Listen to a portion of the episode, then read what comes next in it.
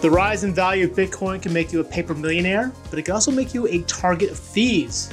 Here's how to protect yourself and how to take action if your cryptocurrency stash gets stolen. I'm Roger Cheng, and this is your daily charge. With us to talk about what to do is our resident security expert, Bree Fowler. Welcome, Bree. Thanks for having me.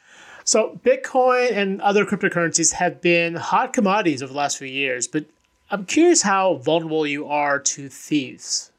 Well, I mean, the thing with crypto is that you have to remember that it's not money, it's not legal tender. And your crypto wallets, they're not bank accounts and they're not brokerage accounts, which means when it comes to security, a lot of it is largely up to you.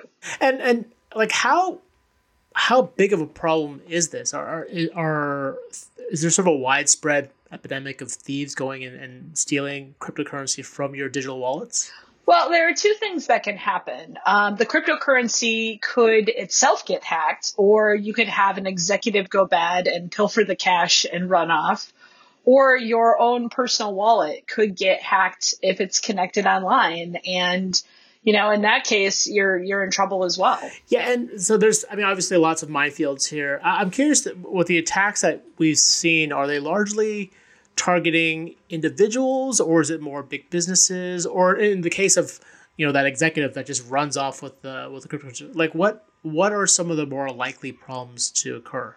Well when you're coming uh, looking at things that, that grab headlines it's usually the exchange getting hacked the exchange being sketchy or the exchange just failing. I mean these things have all happened in the recent past.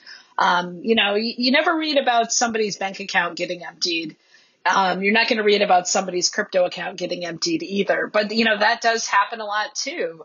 Um, if you get phished, if you, you know, uh, download malware, th- those accounts are vulnerable.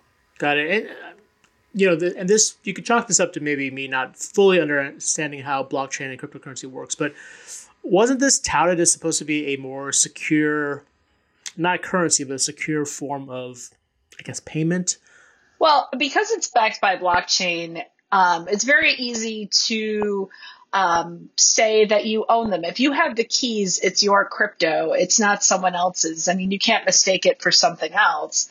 But if someone else gets your keys, then it's their crypto and you have no way of really getting it back. I mean, I talked to a security expert who said it's like as if someone stole your car and then parked it in front of your house and you had no way of getting it back because it's just not yours anymore.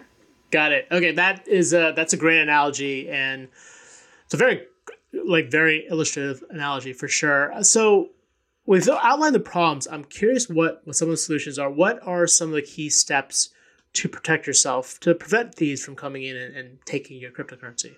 Well, the best thing you can do is, you know, keep as much as possible offline. You know, there are things called hot wallets and cold wallets. Um, hot wallets are hosted online by an exchange. They're connected to the internet and anything connected to the internet, whether, you know, it's your smart toaster or your, your crypto account, um, is vulnerable to hackers and cyber criminals. Whereas if you, you take these cold wallets where you're basically taking your crypto keys and either printing them out, putting them on a USB drive, you know, something that is separate from the internet, um, and then putting it in a safe deposit box, putting it in a safe in your house or just, you know, a drawer where you're not going to lose it. Um, there's really no way short of someone breaking into your house and stealing it for them to get at your crypto. Got it. And in this case, it's essentially, I mean, to, to take your analogy further, like taking the keys to your car and then, I guess, like you said, putting them in a safety deposit box or putting them somewhere physically safe and isolated so other folks can't get to it. Right. Um, that said, you know, then the security is totally on you. If you lose that sheet of paper you printed out, your house burns down, um, your crypto is, you have no way to prove that it's yours because crypto by its nature is supposed to be anonymous and untraceable. So, um, you know, if you lose that proof, you, you lose your crypto. And, you know, I talked to an expert who said there, there are millions of dollars out there in crypto where just, you know, people can't prove that it's theirs. Oh yeah. Beyond beyond keeping a you know a cold wallet, uh, what are some of the other tips to protect yourself? You know, a lot of people, um, you know, including the security experts I talked to, they have to keep hot wallets because they use cryptocurrency for their job as in, in security. Um, so in order to protect that money, you have to do all of the things you would normally do with an online account, but you know, definitely ratchet it up to the highest possible level. Um, we're talking you better set great passwords, unique passwords, um, use a physical security key, always use multi-factor authentication. Um, you know, that way, if your password is compromised, the, the thieves would need another uh, form of identification to actually get at it. Um, you just need to be super careful with all of this. And, and that said, you're still vulnerable if something happens to the exchange. Yeah, so I mean, you've you you do everything to protect yourself, like, and you know you've you've taken all the best practices and precautions in place, but thieves somehow still are able to steal your cryptocurrency. So, what's the first thing you should do if you know you're, you're you become a victim of this kind of theft?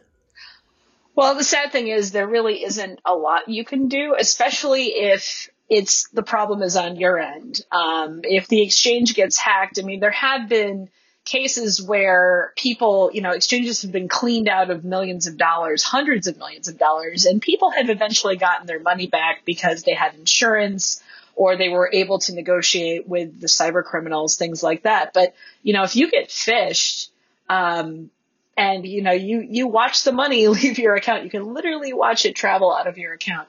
Um, you need to you know if you report it to the exchange right away if it's a legit big exchange they may be able to freeze the funds if you act quickly.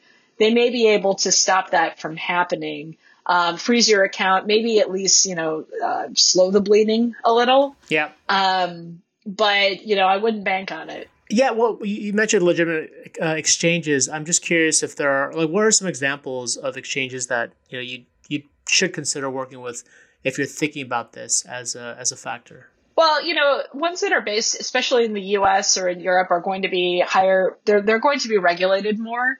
They're going to be. I mean, not that crypto exchanges are regulated in you know any way compared to banks or other kinds of financial institutions but, you know, if you take your money offshore, you're, running the risk of not getting a lot of help. Not, not that you're going to get a ton of help from the U.S. government when it comes to crypto disappearing either. But, you know, some, com- some countries don't even recognize crypto as, as a form of currency or as an asset. I mean, it's not currency, but eh, they don't recognize it as being worth something. And if they don't recognize it as being worth something, they're not going to have any incentive to help you get it back. So if you stick with the larger, more popular name brand, you know, U.S. exchanges, you're definitely better off. Um, you know, you would hope they would also have better security in place, but but who knows? I mean, Coinbase just went public. Um, you know, there there's definitely some uh, hope there that that people would be treated better. Yeah, and you met, you make a good point about the fact that some of the stuff just isn't really regulated. I mean, do you think that regulations are coming? Down the pike, given you know just how popular cryptocurrency has become and, and the fact that it's you know it's it's pretty much mainstream at this point? I mean, it, it depends, and it depends on the country. Like, I mean, if you invest in a you know crypto in the United States, maybe Congress will start regulating this at some point. I mean, um, getting Congress to do much of anything these days is kind of a long shot. Right. So I I would not bank on that. Um, you know, uh, cryptocurrency is not money. It is not legal tender. And, you know, while more and more people um, outside of the tech world are getting into it, um, I, I don't really see that it's on the, you know, high list of um, priorities for, for leaders in this country, at least. Got it. And just lastly, any other tips or advice for folks who are looking to protect themselves uh, and, and, you know, just make sure the worst doesn't happen? You know, just just be careful. Um, you know, take it take it offline if you can. Um, you know, things like safe deposit box, a fire safe. Um, those are those are great ideas. Um, you know, crypto is super volatile at times, so um, you know, make sure that you you spread your investments around and also when it comes to oh, hot wallets, you know, if you're going to keep a decent amount of money there, keep it in a handful of wallets. You know, it doesn't cost money to really set these up a lot of the time. If you spread out your money in different places, if one goes down, at least, you know, you're limiting the fallout. No, that's great advice. I mean, that's just generally practical advice, right? Same idea of diversifying your funds. Bree, thank you for your time and your advice. You can check out all of our stories on CNET.com. If you have any questions, hit us up on Twitter at the Daily Charge or sign up for direct text messages from me by heading to cnet.co slash daily charge. And if you like what you heard, please rate and subscribe to the podcast. It really helps us out. For the Daily Charge, I'm Roger Cheng. Thanks for listening.